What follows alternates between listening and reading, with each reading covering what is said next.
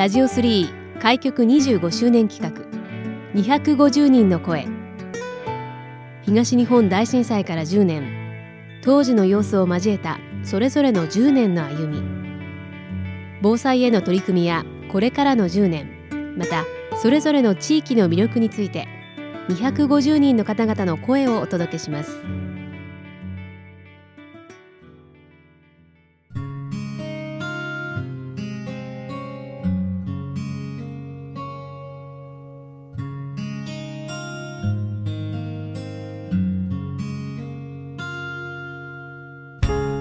この時間のゲストをご紹介します。ギタリストのタッチーさんをお迎えしました。よろしくお願いします。よろしくお願いします。ギタリストもう何年ぐらい活動されていらっしゃるんですか？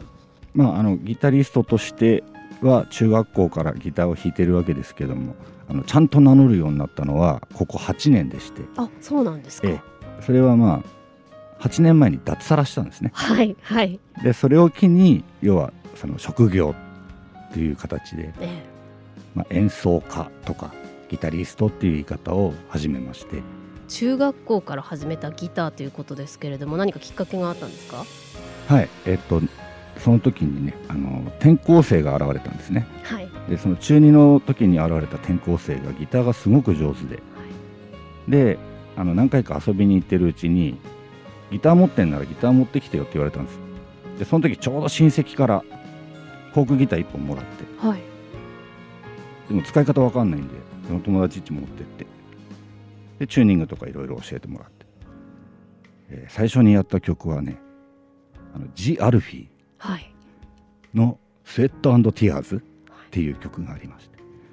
でそれをこういきなり楽譜見せられて「ここのラン弾いて」って言われて。ええはい。初めて触るぐらいの時ですよね。そこでコードの押さえ方みたいなのを教えてもらって、はい。A と E と D かな3つぐらい使うんですけど。それを一生懸命覚えて。で僕がフォークギターでジャラーンってやってるとその友達はですねこうリードギターをペロペロ弾くわけです。はい。でだんだんそっちのリードギターがかっこいいなって思ってきてで え。えちょうどその時にボーイの音楽を聴く機会があって。そこからはもうエレキギターですね。はあでどんどんのめり込んでいったと。のめり込んできまはい。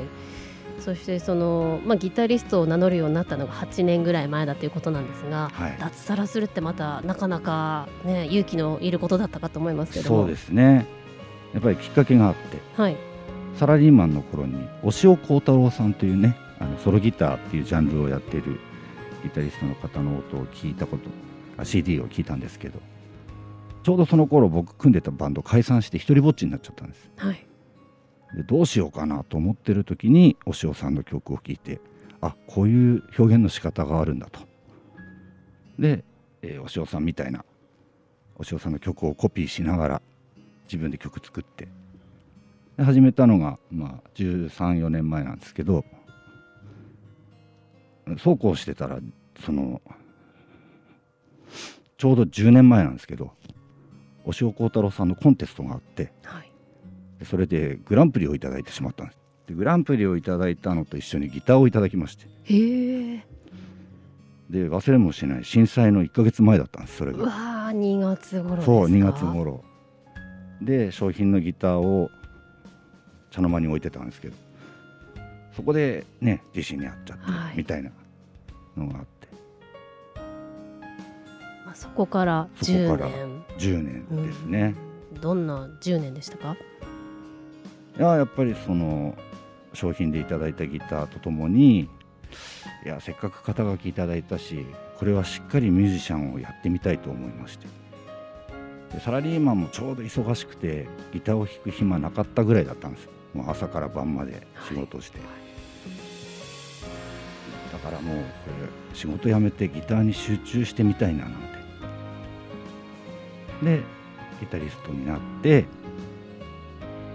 まあ、演奏だけじゃあのいろいろ仕事も少ないですのでギター教室も開かせてもらって。でまあ震災の後のごちゃごちゃっとしたところから始めてだんだん生徒さんも増えてまあ無我夢中ですよね。震災の直後とか皆さんそうですけど、はい。うん。そこからもうあっという間にじゃあ10年が過ぎたというところでしょうか、まあいろいろありましたけどね、うん。はい。はい、まあ、サラリーマンを辞めてギターで行くぞとなった時に何かこう周りの反応だったり反対されたなんてことはなかったんですか、まああのもちろん家族からの「大丈夫なの?」みたいなのもあったんですけど、はい、まあそこは頑張るのでちょっとよろしくお願いしますみたいな感じで。はい、説得をして、ええそうですね。はい、そしてギター教室ということですけれども、はい。そのまあ、生徒さんもだんだん増えてきてというところで、い、かがですか、そこの活動としては続けられて。うんまああの大勢の生徒さんっていうわけではないんですけどやっぱり始められてある程度経つと卒業されていくみたいなサイクルで大体まあ月に10人ぐらいの生徒さんコンスタントに来ていただいてるんですけどまああのそれだけではなくて他にその演奏のお仕事とかもいろんなご縁をいただいてまして。でまあ一昨年までで一旦終了したんですけどあそこのウェスティンホテルの上のラウンジで月に2回演奏させてもらったっていうのを5年ぐらい。はい。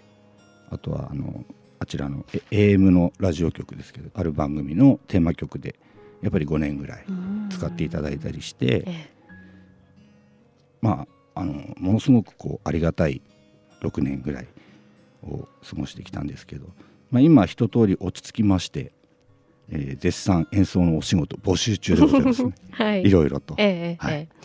あのタッチーさんは仙台市生まれ仙台育ちでいらっしゃるんですか？そうです。はい。その、まあ、仙台の好きなところだったりお住まいの地域の何かこう好きなところ地域に対しての思いってどんなものをお持ちでしょうか？やっぱりこの森の都って言われて最初ピンとこなかったことがあるんですけど要はもう緑と街が共存してるじゃないですか。はい。ここはやっぱりあのすごい好きですね。川から歩いて10分で街中に着くみたいな。うん。そうですね。はい、あとはその毎月のようにいろんなイベントお祭りが多いじゃないですか。はい。そのなんていうんですか？県民性というか仙台市ならではの楽しい感じがすごく好きです。うん。はい、えー昨年以降は、まあ、コロナの影響もあって活動もにも影響を与えているかと思いますけれどもそのあたりはいかがでしょうか？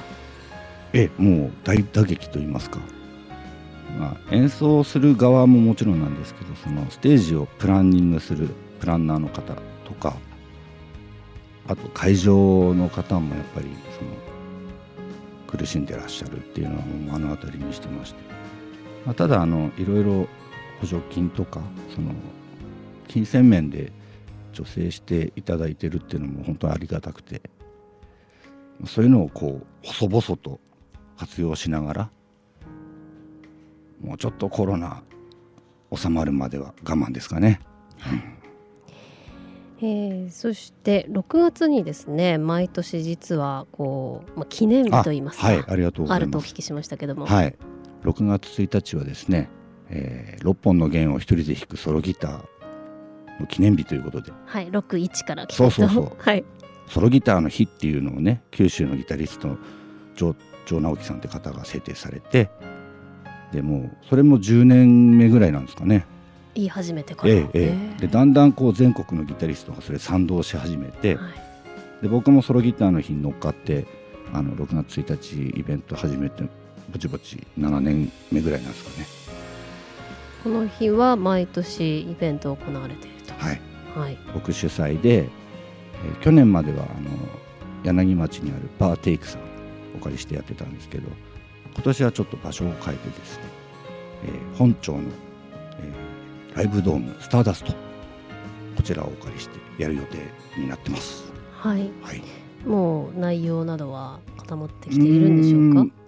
そうですね。もうやっとですけど本当はあのいろんなゲストの方に来ていただいて2時間入れ替わり立ち替わりこういろんな曲を演奏するんですけどまあコロナってこともありますんでまあこじんまりと今年はやろうかなとは思ってます。はい。はい、6月1日今年は火曜日ということではい毎年この日に行っているイベントですね、はい。イベントのタイトルは？えー毎年タッチーのアコギ魂としてですねやってますんで魂を感じに来てください。はい、みたいな感じです。ソロギターの日に行われるイベントです、はい、最新情報についてはツイッターご覧いただくのがよろしいでしょうか、ツイッターでタッチーって検索していただくと、まあ、いろんなタッチーさん出てくるんですけど、まあ、あのギタリストってちゃんと書いてありますんでぜひ探してみてください。はい、はい、綴りで言うと TACCHY ですね、はい。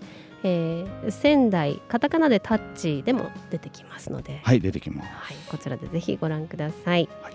今日はギタリストのタッチーさんにお話をお伺いしました。ありがとうございました。ありがとうございました。